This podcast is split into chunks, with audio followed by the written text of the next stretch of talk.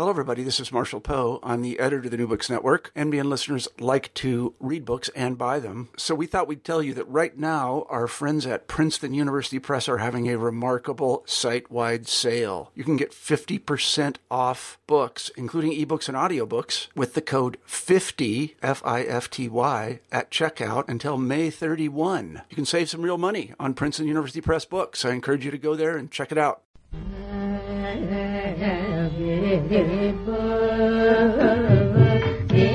Welcome to New Books in World Music, devoted to discussions with scholars of world music and ethnomusicology. I'm your host, Garrett Field, and today I'm talking with Amanda Weidman from Bryn Mawr College about her new book, Singing the Classical, Voicing the Modern The Post Colonial Politics of Music in South India.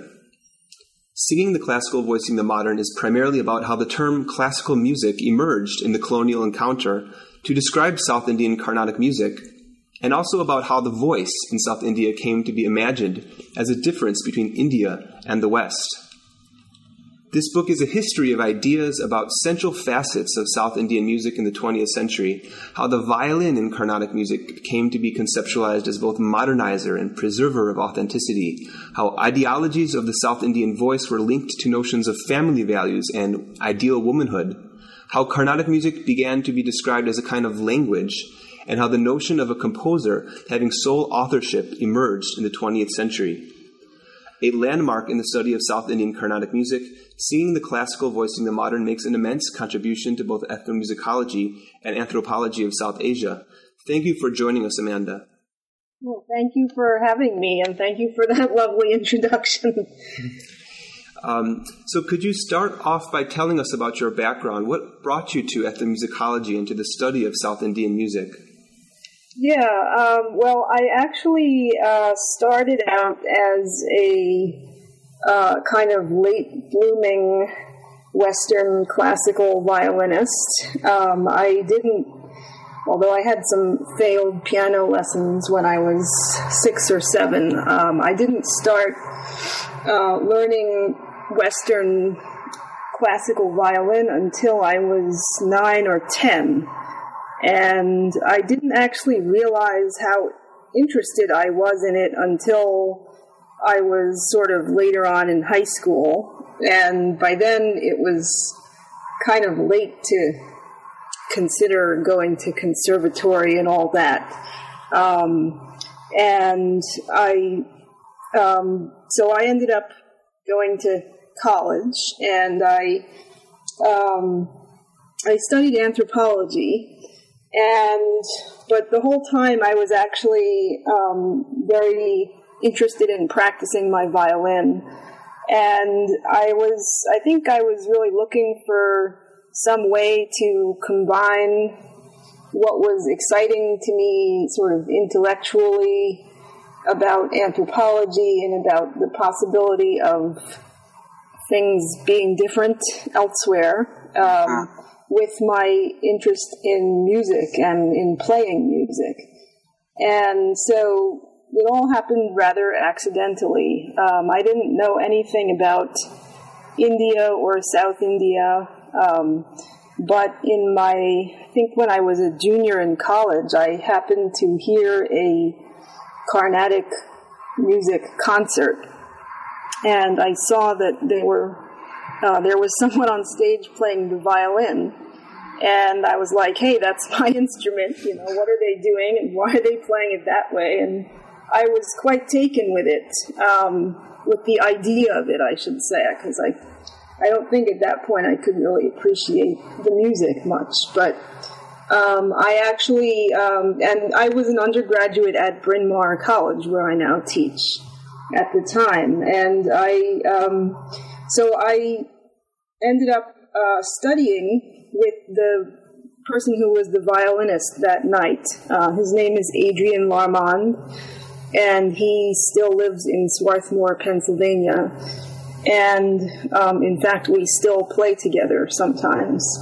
And so I studied with him, and he introduced me to um, not only the technique of playing violin in Carnatic music, but also to the um, the melodic and especially the rhythmic intricacies of the music, and I kind of started to see that this was something that you could really get into hmm. uh, for a lifetime.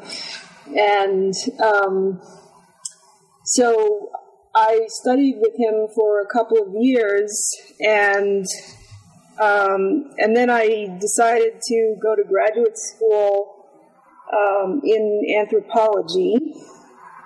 Um, but I was um, actually I wanted to make. Um, I pretty pretty soon I realized I wanted to make um, South Indian music the topic of my graduate study. So I was approaching it from an anthropological perspective. Um, and I made my first visit to, uh, I guess it was still Madras then, in 1993. Um, and I have to say, one of the things that actually got me very interested in um, in the music, um, but also in the sort of social history of the music was um, listening to the stories that my first teacher, um, Adrian L'Armand, told me about Madras in the 1960s, mm. um, which is when he was there um, working as a violinist for the um, the film studios and also learning Carnatic violin himself. And so I heard all these stories of musicians doing crazy things and all this kind of politics and um, so I was quite taken with with that and I wanted to go check out what this place was for myself. So I made my first trip uh, to um, Madras in 1993 um, and I um, made like probably five more trips in the course of the 1990s. Um, first, uh, first couple were to study music there and to get a sense of what I could do, and then um, I realized that I wanted to um, write something about the social history of Carnatic music, um, and so I spent a year in Madurai studying Tamil, and I picked up a couple of other music teachers while I was there. I've had entirely too many teachers, hmm. although it's been good actually. Um, and then I did the the bulk of the research for this book was done in 1997 and 98 hmm. um, with um, some kind of some more follow up in the early 2000s. So it's you know it's it's easy to take for granted the kind of hard work that goes into uh, research and, and, writing of a book like this, but you, you draw on an array of, of ethnographic experiences and and um, and readings of, of, a of a large and diverse body of of, of local Tamil and English sources. So can you can you tell us a little bit about your research? Yeah. Um, well, I was. Um, um, I was kind of interested, I guess, you know, in as much as I had a plan, um, I was, of course, interested in learning music myself and um, in trying to use the kind of um, embodied musical knowledge that I was gaining to shape my research questions. Um, at least now looking back, I can I can rationalize it that way. Um, so, but like so, for instance, um, as a violinist, I was obviously um, you know interested in the role of the violin in South Indian music, and um, it was quite striking to me that you know there's this is such a prominent instrument in the musical tradition, and it's absolutely necessary in every concert. Um, and yet, the music is talked about as you know being vocal music, and it is vocal music also.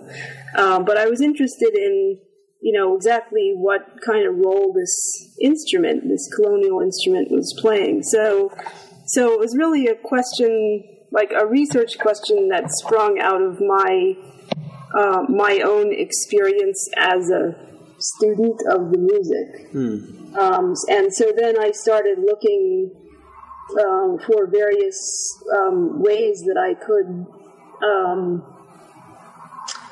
look at that I could trace the history of the violin in South India, and um, so there are, of course, um, there are written sources, um, and a lot of those I happened on in um, libraries in Tanjore, uh, in the uh, state archives in Madras, um, and various other libraries. Uh, but there's also um, the compositions themselves, uh, especially that I, I talk about in the chapter on the violin. Um, just looking at, at certain kinds of compositions can give you a clue to their history. Um, and so, so I was really interested in the uh, the role of the violin as kind of bringing Western influences into Carnatic music.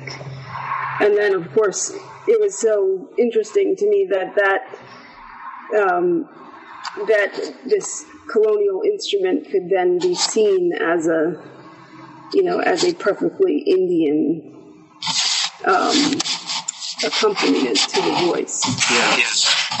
So, um, in terms of um, sources, um, I I spent you know a, a good amount of time just kind of trying to find as much as I could anywhere I could um, on um, you know people just talking about music, especially from the decades of the, uh, I would say the 20s through the 50s, um, sort of critical for um, constructing Carnatic music as a as a high cultural classical art music. Um, so um, it was actually really more retrospectively as I was figuring out what I was going to write in the book that I um, began to see so patterns in any of the things that I had gathered. Um, but, you know, I think when you write your first book, you're always a little bit less systematic, I guess. Um, but yeah, I, I was interested also in um, the difference between what I could find written in Tamil versus what I would find written in English.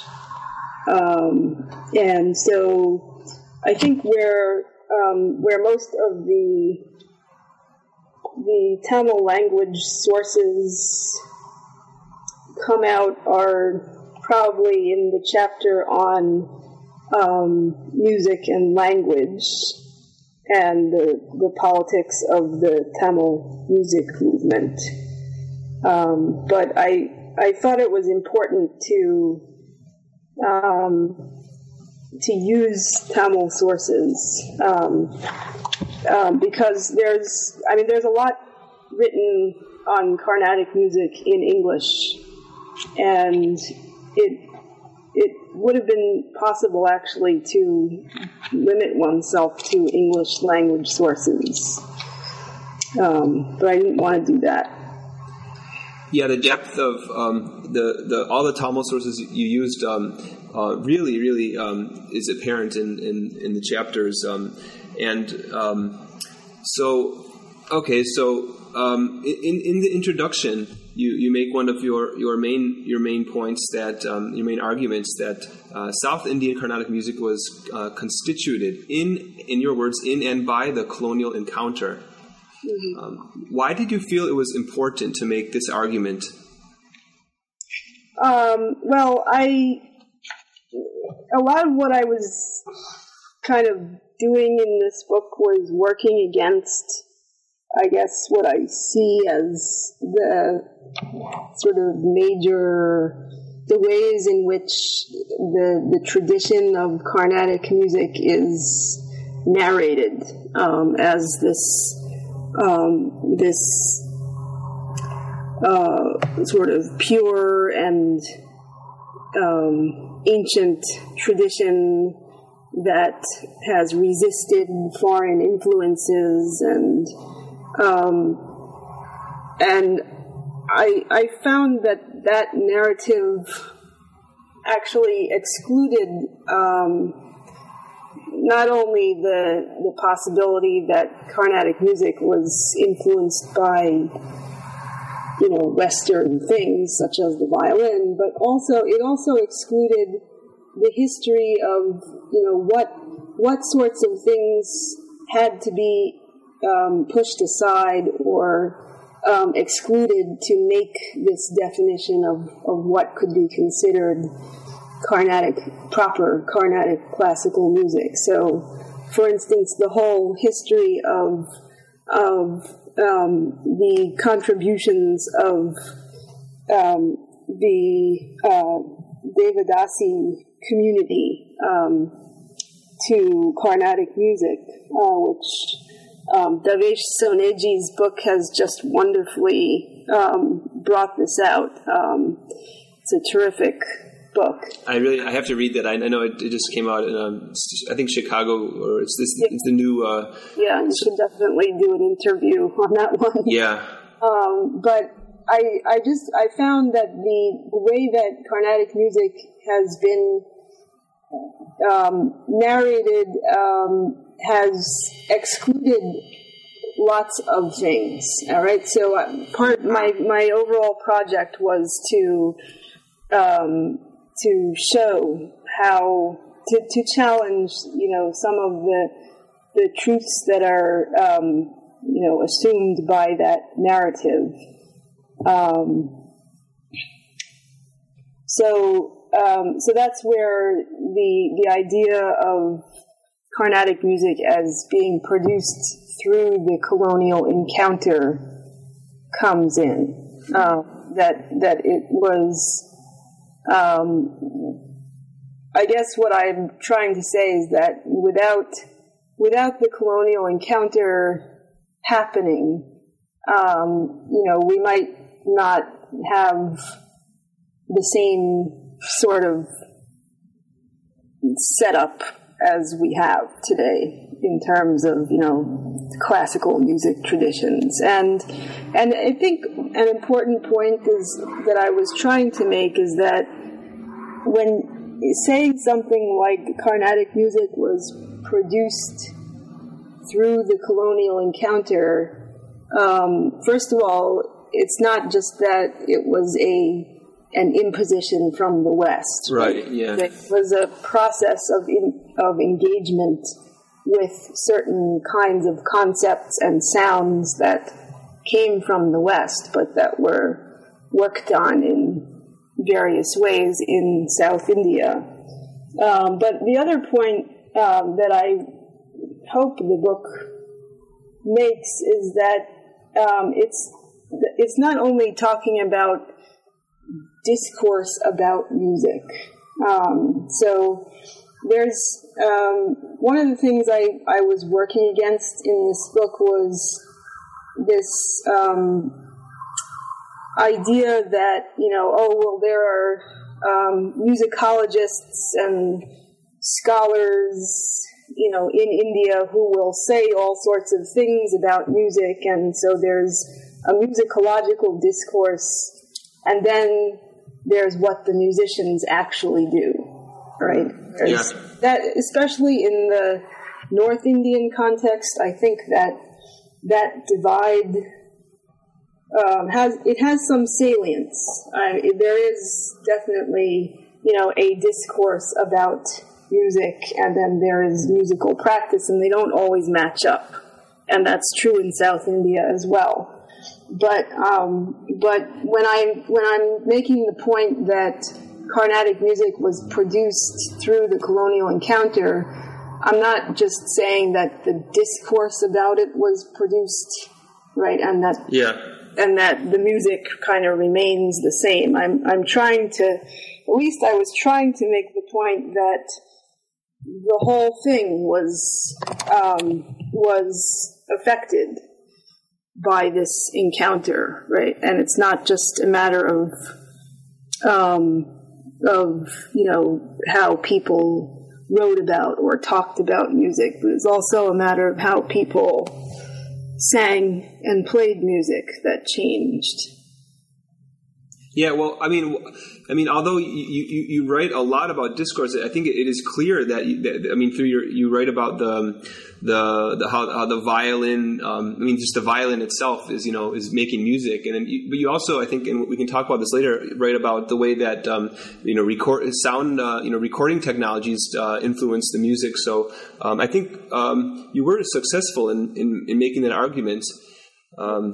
Um, and, then in, in, the introduction, you also write about how the voice. This is um, the book is kind of it's kind of like two books in one because another really important theme is about the voice. So the, how the voice in the 20th century it comes to um, it comes to stand in for this difference between the India and the West. And um, uh, before we really begin to talk about the, the, first chapter about the violin, can you tell us uh, what discourses were you, were you, drawing on to talk about the, the voice as a historical object?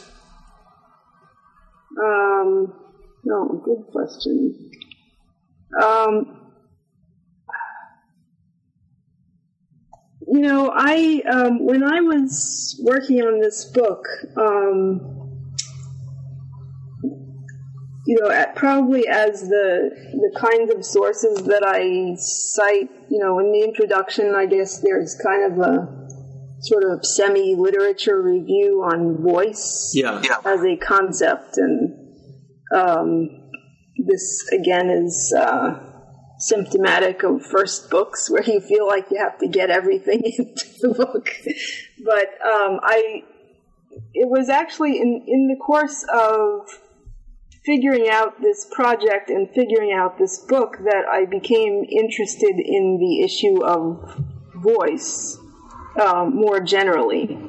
And um, there, there really weren't a lot of things at the time that I could draw on uh, that didn't kind of take voice as this sort of universally significant pre-cultural thing. Hmm. Um, so the um, all the psychoanalytic and deconstructive um, writing about the voice um, can be very valuable, but it it doesn't really give you any purchase on um, thinking about sound and about the particular ways that um, the reasons that you know people sing and perform certain ways, right? Or how that came to be. So, yes. so I, I really didn't have any models of, of stuff that talked, you know, that treated the voice as a historical or a historicizable thing um, when I was writing this book. Um, uh, and I guess I, I was trying to feel my way towards that. Um, uh, so I think possibly the project that I'm doing now, which I guess we'll talk about later, might actually um, fulfill that uh, that um, a little bit more than this book does. But but I, what I what I think the book really you know, although I'm trying to feel my way towards, you know, the voice as a historical object, um, I think the book actually uh, touches more on, um, in some ways, on the figure of the voice uh, as as something that comes to stand for authenticity and Indianness. Yeah, yeah. Um, and so, you know, unfortunately, I'm not a vocalist. So per- perhaps if I was, I would have had more to say about singing practices themselves. That's something that I wish, you know, could have been in the book more. Um, because I think that would have helped some of the arguments that I'm trying to make about the the sort of emergence of the voice as a figure for talking about authenticity and Indianness. Wow. So it sound it sounds like you're you're really trying to um, to even go farther and um, to look to like sound itself or to vocal practice. Um, but let's we can talk about uh, let's talk about the voice in a, in a little bit. But I, um, so let's let's go, let's go into the first chapter. So you focus on on the violin in Carnatic music, and you you um, one of the very compelling things you say is that you talk about how um, violin. Um, became both a sign of the modern and a preserver of authenticity. So, um, can you tell us about, uh, more about how the violin came to play this dual role? Hmm. Yeah. Um, well, this. Yeah, it's it's quite um, sort of a contradiction, seemingly there, right, between something that can be sort of a sign of the the modernity of the music, but also something that can um, preserve you know what is authentic about it. Yeah. Um, and I, I actually still find that it's contradictory and it's a fascinating sort of formulation.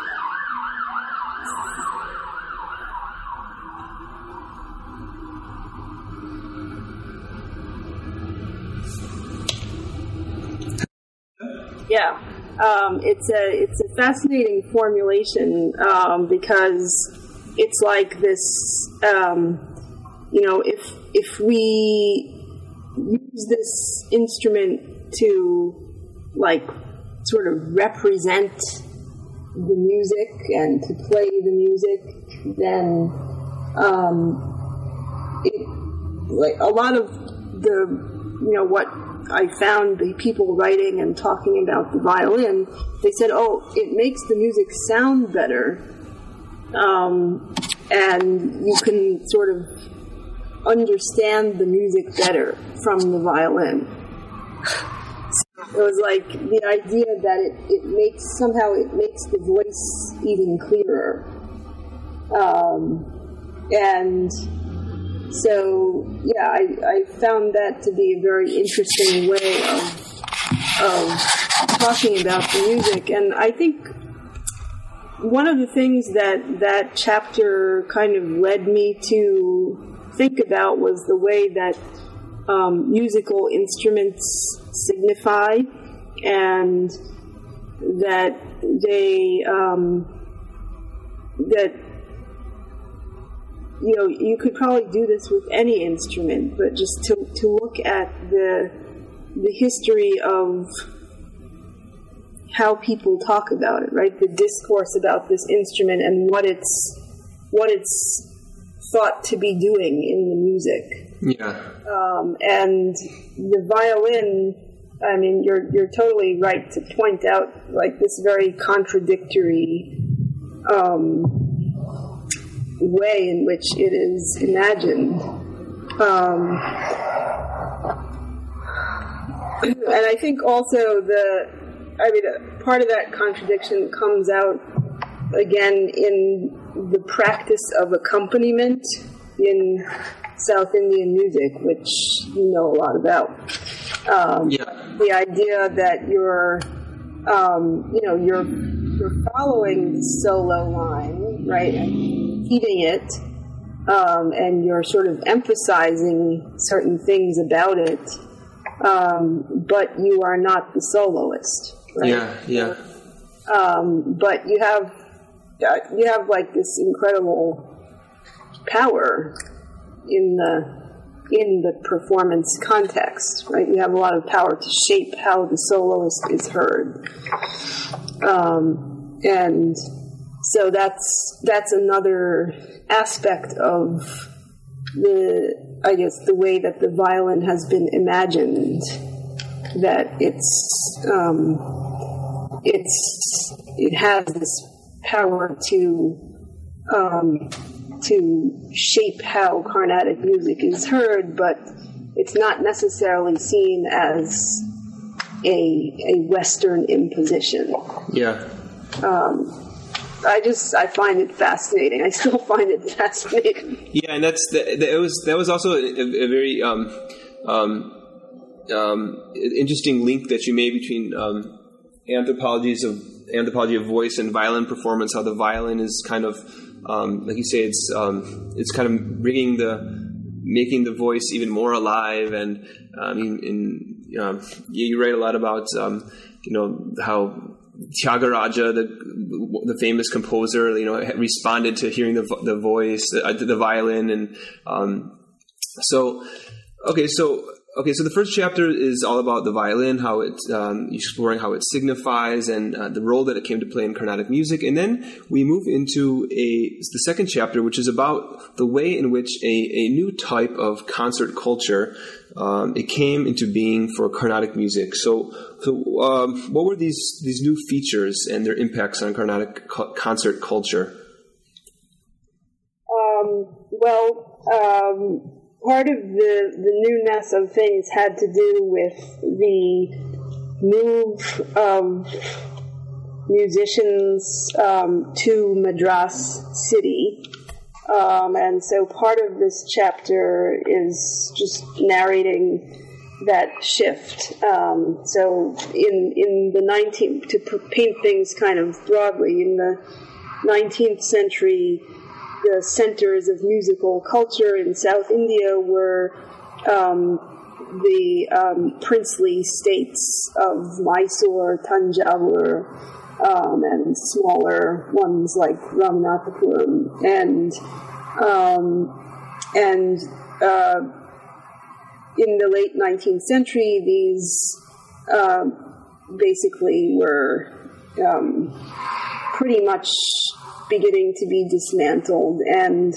um, a lot of musicians moved uh, from these smaller cities to the city of Madras, which presented certain opportunities. Um, and um, so there was a new kind of um, concert culture developing in Madras. Um, there was the development of sabhas, um, which were associations uh, that um, that would uh, put on concerts. Uh, they would organize concerts and hire musicians to come and perform, and they would charge uh, money for tickets for the audience, um, and that's how they would support themselves. So there was a new structure um, that came into being.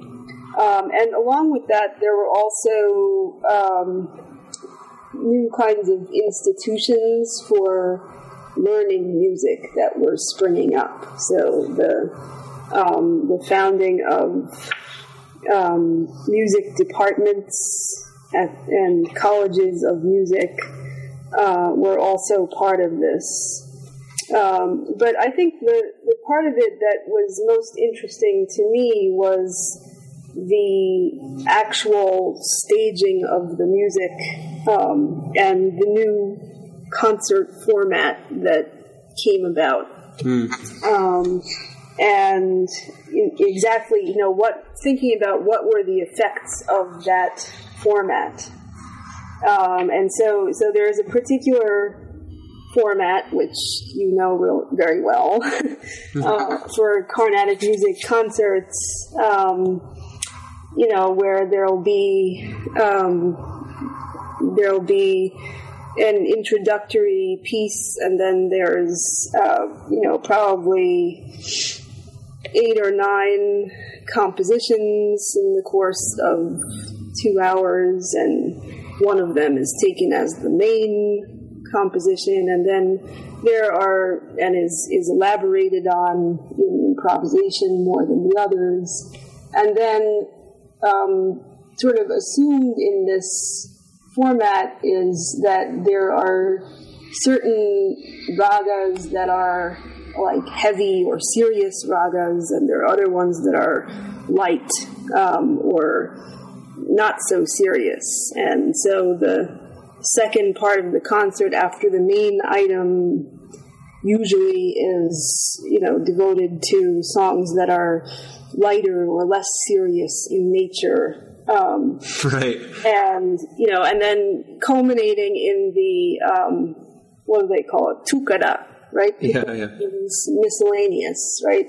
So the miscellaneous little short pieces that are included at the end, kind of as fun things before the concert's over. I actually found, I've always found the tukkada section of the concert to be really interesting. Um, and one of the things I wished I had done um, while I was really doing my research on this was, was I wish that I had actually more systematically taken notes on or even recorded what was being performed as tukkada um, because I think that's it's an interesting place in the concert where you know you can have um, javalis, which are compositions I you know um, associated with the Devadasi or courtesan repertoire.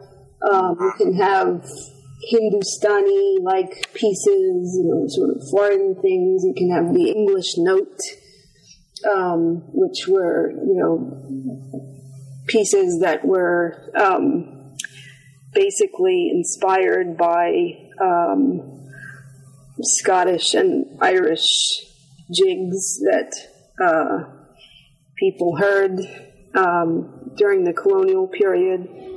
Um, you could have film songs as part of the tukkada. So it's like a place where everything that's excluded as non-classical, right? It, it's sort of penned in in the tukkada part. Yeah, right. And, you know, there's this sort of gradation of what is considered to be really serious, um, you know, improvisation worthy heavy ragas and what is considered to be lighter. And I, you know, like, I always had trouble just on my own. Like, I could never tell just as in my own experience as a student of music, you know, I would like learn some raga and I would say, oh, this is a great raga. This must be like considered really serious and heavy because I find lots of ways to improvise in this one and you know and then my teacher would be like oh no this is just a just a light you no one improvises in this. So so I, I got kind of interested in how how these sort of value distinctions came about. Um, and um, you know one thing that's actually quite interesting is that um, there's there's a group of compositions um, which again I'm sure you know about, um, but um, called the Pancharatna Kritis, right? So the five gems of Tyagaraja, this composer, and um, these are all composed in ragas that um, now you don't really hear people um, elaborating and improvising in these ragas that much anymore. And um, yeah, right. That's really interesting. You, I, I forget that, but you, you do write about how it became more co- how the the music became more composition oriented. Yeah, well, these these compositions, like the way I've heard them performed, like they're always just performed as the composition itself. Like there's not not even any um, alapana, like you know, elab- improvised elaboration of the raga before launching into the piece. They just perform them as compositions. Yeah, yeah. And there's no improvisation afterwards either. Um, and um, and I actually asked people about this, and my teacher said that her father, uh, who was, you know, like a violinist active in the 30s, 40s, 50s, um, that he would improvise on these pieces and he would take them as the main item in his concert. Wow. So, so there's obviously there have been shifts in in what people consider to be like just at the level of like the music itself here, right? Like Yeah. There there have been these shifts in what people consider to be um, heavy, serious, you know, the real stuff of Carnatic music, and um, so I didn't really sort of systematically do that in the book, but it's one of the things that I was gesturing towards, I guess. And it, that leads us to the to the next chapter because in addition to you know ragas and types of improvisation being heavy or serious, there there is also this um, gendered component to it, and, and you write about how you know certain um, certain improvisations um, came to be considered um, where it, it, it wasn't proper for for for women to perform these these masculine forms of um, improvisation and. Um, um, so th- this is the third chapter where you, you really, um, but you mostly focus on, on the nexus of voice and, and gender, and um, you you you dedicate um, some of the chapter to the life of M.S. Subbulakshmi and, and also the things that the music community said about her voice. So, what what about M.S. Subbulakshmi inspired you to focus attention on gender and voice in South Indian music?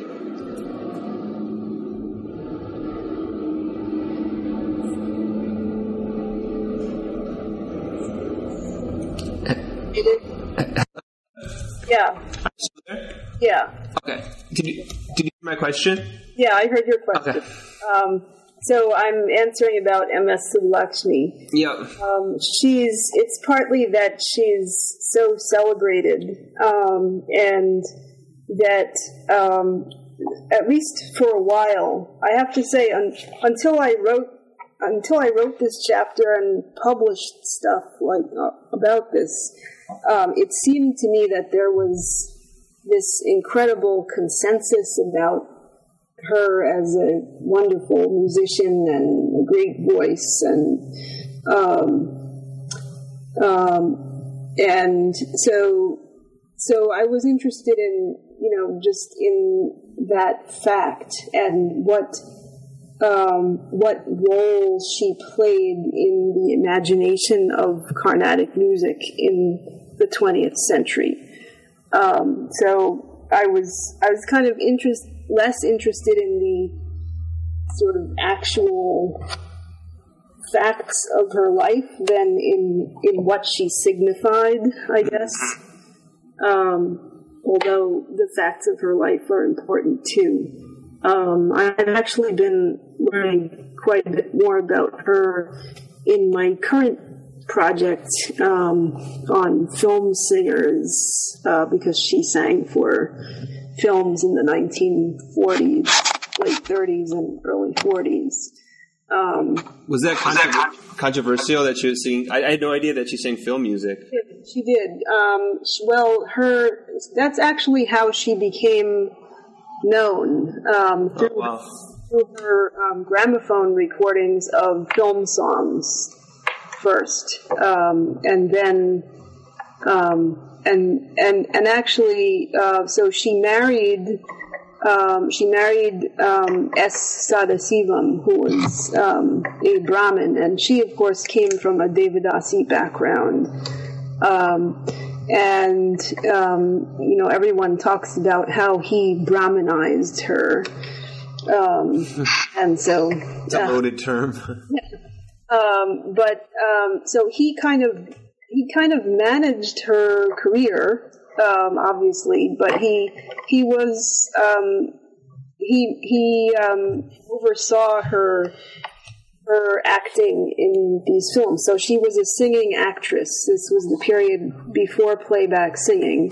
Um, so the actors and actresses themselves sang and she played um, she acted only in four films, um, and then she kind of she left the the world of films to focus on her classical music and um, but the films actually um, they kind of represented her, um, almost as herself. It's kind of interesting that they were they were also a vehicle for for um, sort of staging her devoted musicianship. Huh. Uh, especially the there's a film from 1945. I think the last film she acted in called Mira, um, which is about the life of this um, Saint Mira, who sort of uh, gives up all her worldly uh, affairs and possessions to become a devotee of Krishna. And M.S. Subbulakshmi plays Mira in this movie, and the movie is just full of, you know, M.S. Subbulakshmi singing um, and these sort of close-up shots of her um, enraptured singing, um, and that was also very much the image that she projected on stage when she sang Carnatic concerts too. That you know she she presented herself as a devotee um, singing and.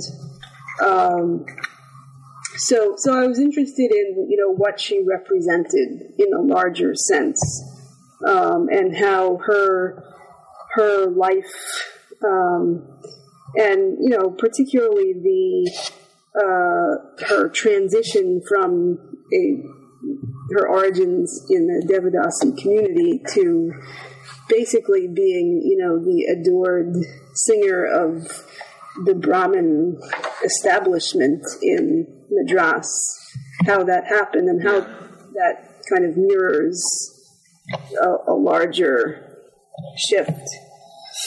Um, so that that is why I spent um, uh, a lot of that chapter on on her as a figure.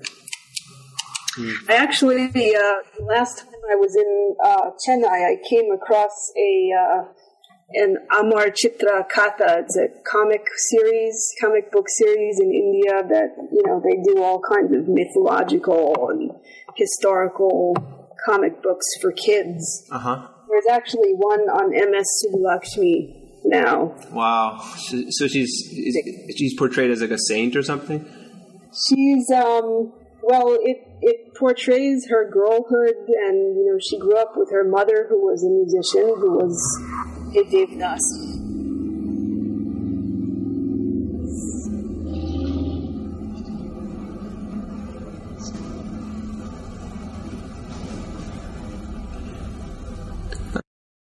The uh, the connection was lost.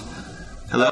Um, okay, you're you're back. The audio just kind of faded out. Hello. Yeah, I'm here. Okay. Um, so so she was so so she was how was she portrayed in that cartoon? She's she's portrayed as um, um, she's growing up as a girl in Madurai, and um, her mother's bringing her up, and her mother's a musician from the Devadasi community, and then her mother brings her to Madras, and she's um, kind of discovered by um, various people, including the man who would become her husband, and um, she. Um, it, it basically portrays her as running away from her mother and into the kind of into the arms of her husband. Um, but like all the while guided by this, you know, incredible love of music. Um, it's kind of an interesting document. yeah, I bet. Figure out how to. A lot of stuff has come out on MS Subbulakshmi since I wrote this book. Actually, there have been a couple of, like three or four biographies, um, and you know other stuff like what I just described. Um, she also she passed away in uh, the time that I can't remember exactly when she passed away, but um, that was the occasion for a lot of stuff being written about her too. Yeah, um, it reminds me of the you, you, you, spend some time in the second chapter writing about the way that all these um, these biographies of musicians from the the courts started to appear, and I think the early 20th century, and there's just all this um, nostalgia for you know before the madrasa had become like more like a business. There's all this nostalgia about the old um, golden days. So it's interesting to think what these um, these texts about MS Subbulakshmi mean. And um, so, okay, so after we have this chapter on MS Subbulakshmi and also really about gender and the voice, we we we turn to the Tamil music movement, and um, you you analyze all these um, discourses that that made the Tamil music movement possible, and um, you write about. Um, you you uh, writings that, and you you write how the music and language came to be se- um, imagined as, as, in separate realms. Um, I think in the early 20th century.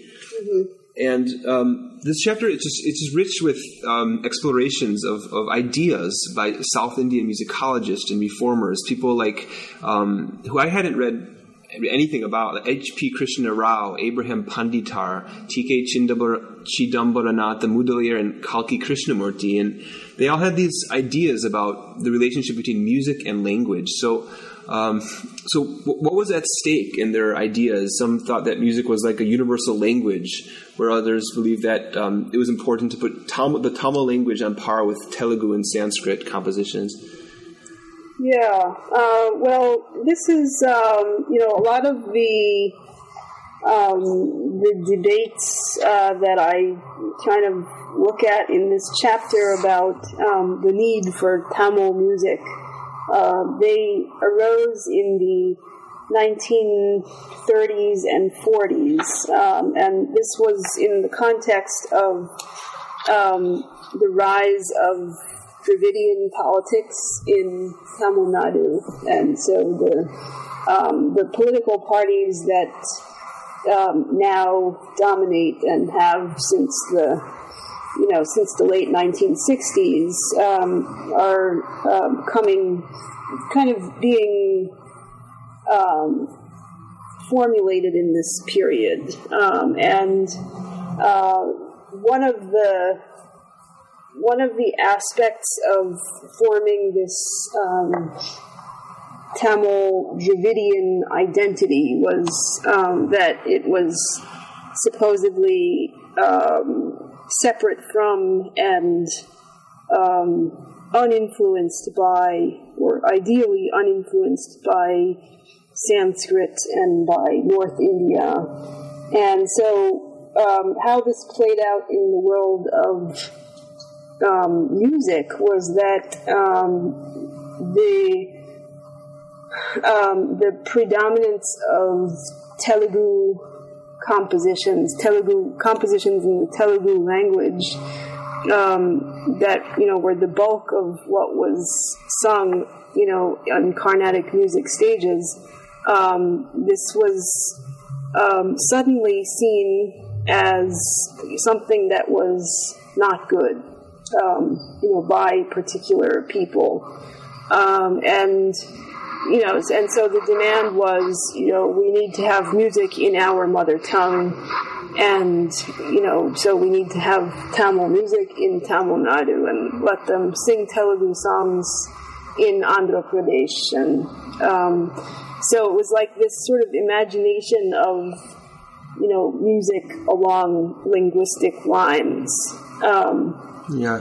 And it, it very much reflected the politics of the time um, and it was also, I mean, it was also a the debate about music in Tamil was not confined to classical music in, in South India. It was also being conducted in the world of film music. Um, so there were people, you know, talking about how there shouldn't be um, any songs in Telugu when it's a Tamil film and stuff like that. Hmm. So, um, so, um, but the um, so I, I, guess what I was trying to look at was you know the the kinds of reasons and justifications that were given for these arguments, and also what what kind of assumptions they rested on. Um, and so the idea that, you know, when you you can only really appreciate music that's in your mother tongue um, is, you know, something that could be challenged, right? And Yeah. So, um, and there were people arguing on both sides Both sides, yeah. um, for various reasons. And um, what's interesting, I mean, the, the Tamil music movement, as it turned out, um, it didn't have, you know, that much of an effect on what was considered to be the canon of Carnatic music. Even now, I mean, all the heavy, serious sort of main pieces are are Telugu. You know, they're all still by the the so-called trinity of composers who composed either in Telugu or Sanskrit. Right.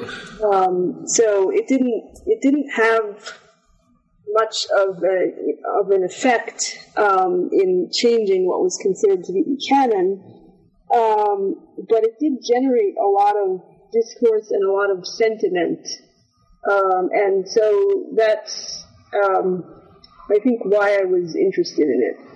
Uh, you know that it it generated all sorts of ideas about Tamilness and um, and certain things that sort of stay like kind of stayed with stayed with us. Like so the um, they're, they're very poignant um, moment in U. Ve. Swaminatha Iyer's memoir of his childhood. So he was a, a little boy uh, in the late 1900s, and he was studying uh, Tamil literature, um, various ancient Tamil literature, and he also wanted to study music, right? And he writes in his memoir um, that um, he he wanted to do both, but his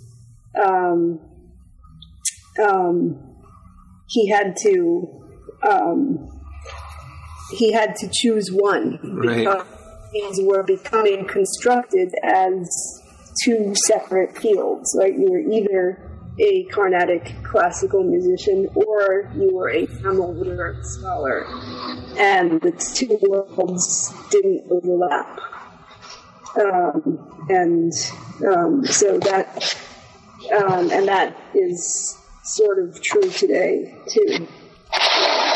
Very much true today. So, and then in the next chapter, you write about uh, music reformers um, use notation and conceptualize notation. Um, um, it it kind of had this dual role, kind of like the violin. It was um, like you say that it was a possible site of resistance to the encroachment of Western classical music, but others imagine it as a space of of progress. Um, and I would just like to touch on one point that I thought was extraordinarily interesting, which is um, your discussion of mudras. So mudras are these these um, we uh, people often call them composer signatures, and, and, and you write about the way that um, how how the, the mudra kind of epitomizes a, a different set of values about um, authorship. So can you talk a little bit about that, and, and really anything about um, um, about what you felt to be um, fascinating about all these different ideas about notation that um, were coming into being in the 20th century in South India. Yeah, um, yeah. The the issue of the mudra is quite interesting because it it brings out this contrast between a sort of modern notion of authorship, um, where you sign your name to something, and that means that you are the creator of it, and you you know it's your intellectual property and that and um, people have to cite you.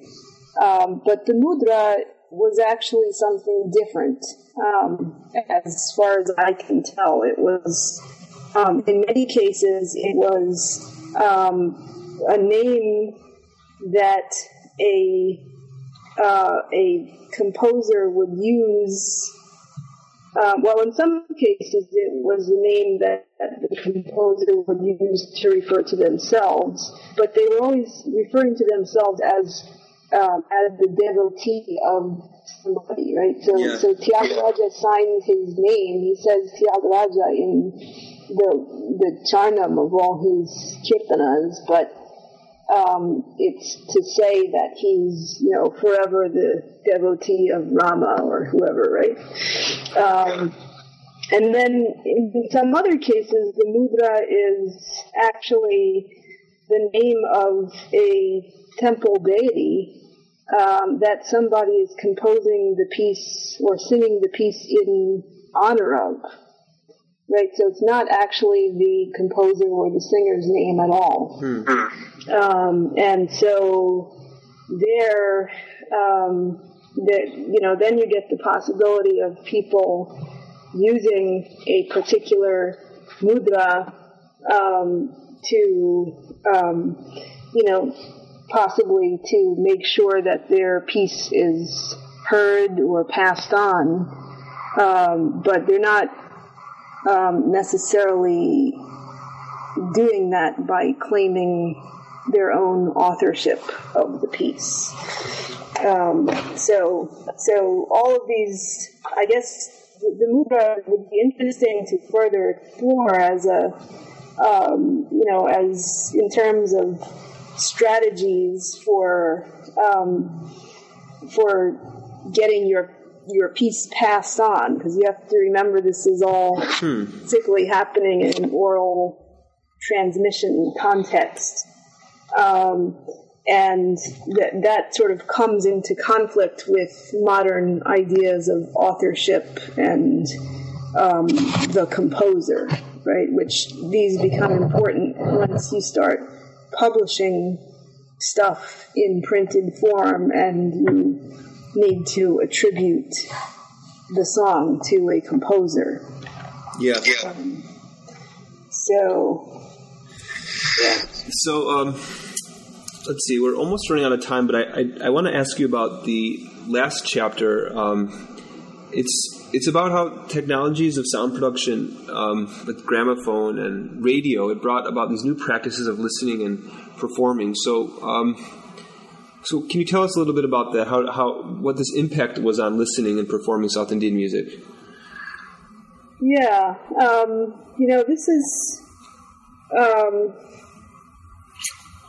something I think needs a lot more exploration. Um, but and just as a small example, um, I think that you know the the possibility of listening to yourself um, or listening to somebody else um, over and over again, especially when it's a when it's an improvisation. Um, you know, in the context of music that is being improvised, it really changes the.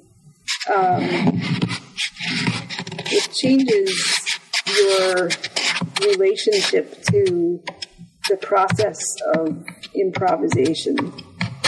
And um, this is um, not something that I particularly focused on in that chapter, um, but I guess it's something that the chapter, um, you know, writing it made me think about more, you know, which is, um, you know, what what the possibilities for musicians are now when we have like this incredible wealth of recorded stuff that we can go to and listen to like 50 versions of somebody um, you know improvising in the raga kalyani and um, we can compare the versions and we can listen to them at half speed and Yeah, right. study them and memorize them. And um, that must have a huge effect on the process of improvising. Uh, and it's not something that I actually wrote about in the book, but um, I'm sure I think other people have written about this in the context of jazz. mm. improvisation. Um, but it is it's something that you know deserves more exploration. Yeah, and you you also write about the way that um, even um, also just the the printing of large manuals of music also uh, changed people's ideas about um, repertoire. Is um, you know, whereas musicians may have had a repertoire of I don't know twenty or thirty pieces, then um, the idea that they could be you know they, they could have just this mass um, repertoire kind of was influenced at least by the printing of these uh, large manuals. And um, well, we're, we're, we're almost running out of time, and it's been really terrific, terrific talking with you, Amanda. And my final question is, what's next? Uh, do you have any projects that you're currently working on? Um, yes, I am. Um, I've actually been working on a project on um, playback singers in the Tamil film industry. Um, I've been working on this project for a few years now, and um, I'm focusing on female singers. Um, and I'm so playback singers are the the singers who record their voices in the studio, and then they're called playback singers because they're recorded voices are then played back on the set, and the actors and actresses who are doing this, the, you know, dancing around in the song and dance scenes in the films, um, they lip sync to the pre-recorded playback singer's voice. Mm-hmm. Um, if it's a lip sync song, or they they act according to it, whatever. So, um, so it's it's a project about film music uh, but particularly about the changes that the female voice has gone through since since the beginning of playback singing, which kind of began in the late 40s as a profession, um, to the present. Um, and so there have been lots of changes in the ways that female singers are expected to sound and also how they're expected to project themselves and be in public, how they dress, how they how they perform on stage. So I'm I'm looking at these changes in the context of um, basically the you know the post independence era, the 50s and 60s to the present, mm. and um, kind of trying to give an an oral um, you know, voice and sound oriented history of you know these larger societal changes in India that have to do with independence and nation building and then post economic liberalization. It sounds fascinating. Um, I would like to thank our listeners for joining us today, and I want to thank Amanda Weidman for talking to us about her fascinating new book, Singing the Classical, Voicing the Modern The Post Colonial Politics of Music in South India. Well, thank you for, uh, for the interview. You have been listening to New Books in World Music. Thanks for joining us, and we'll see you next time.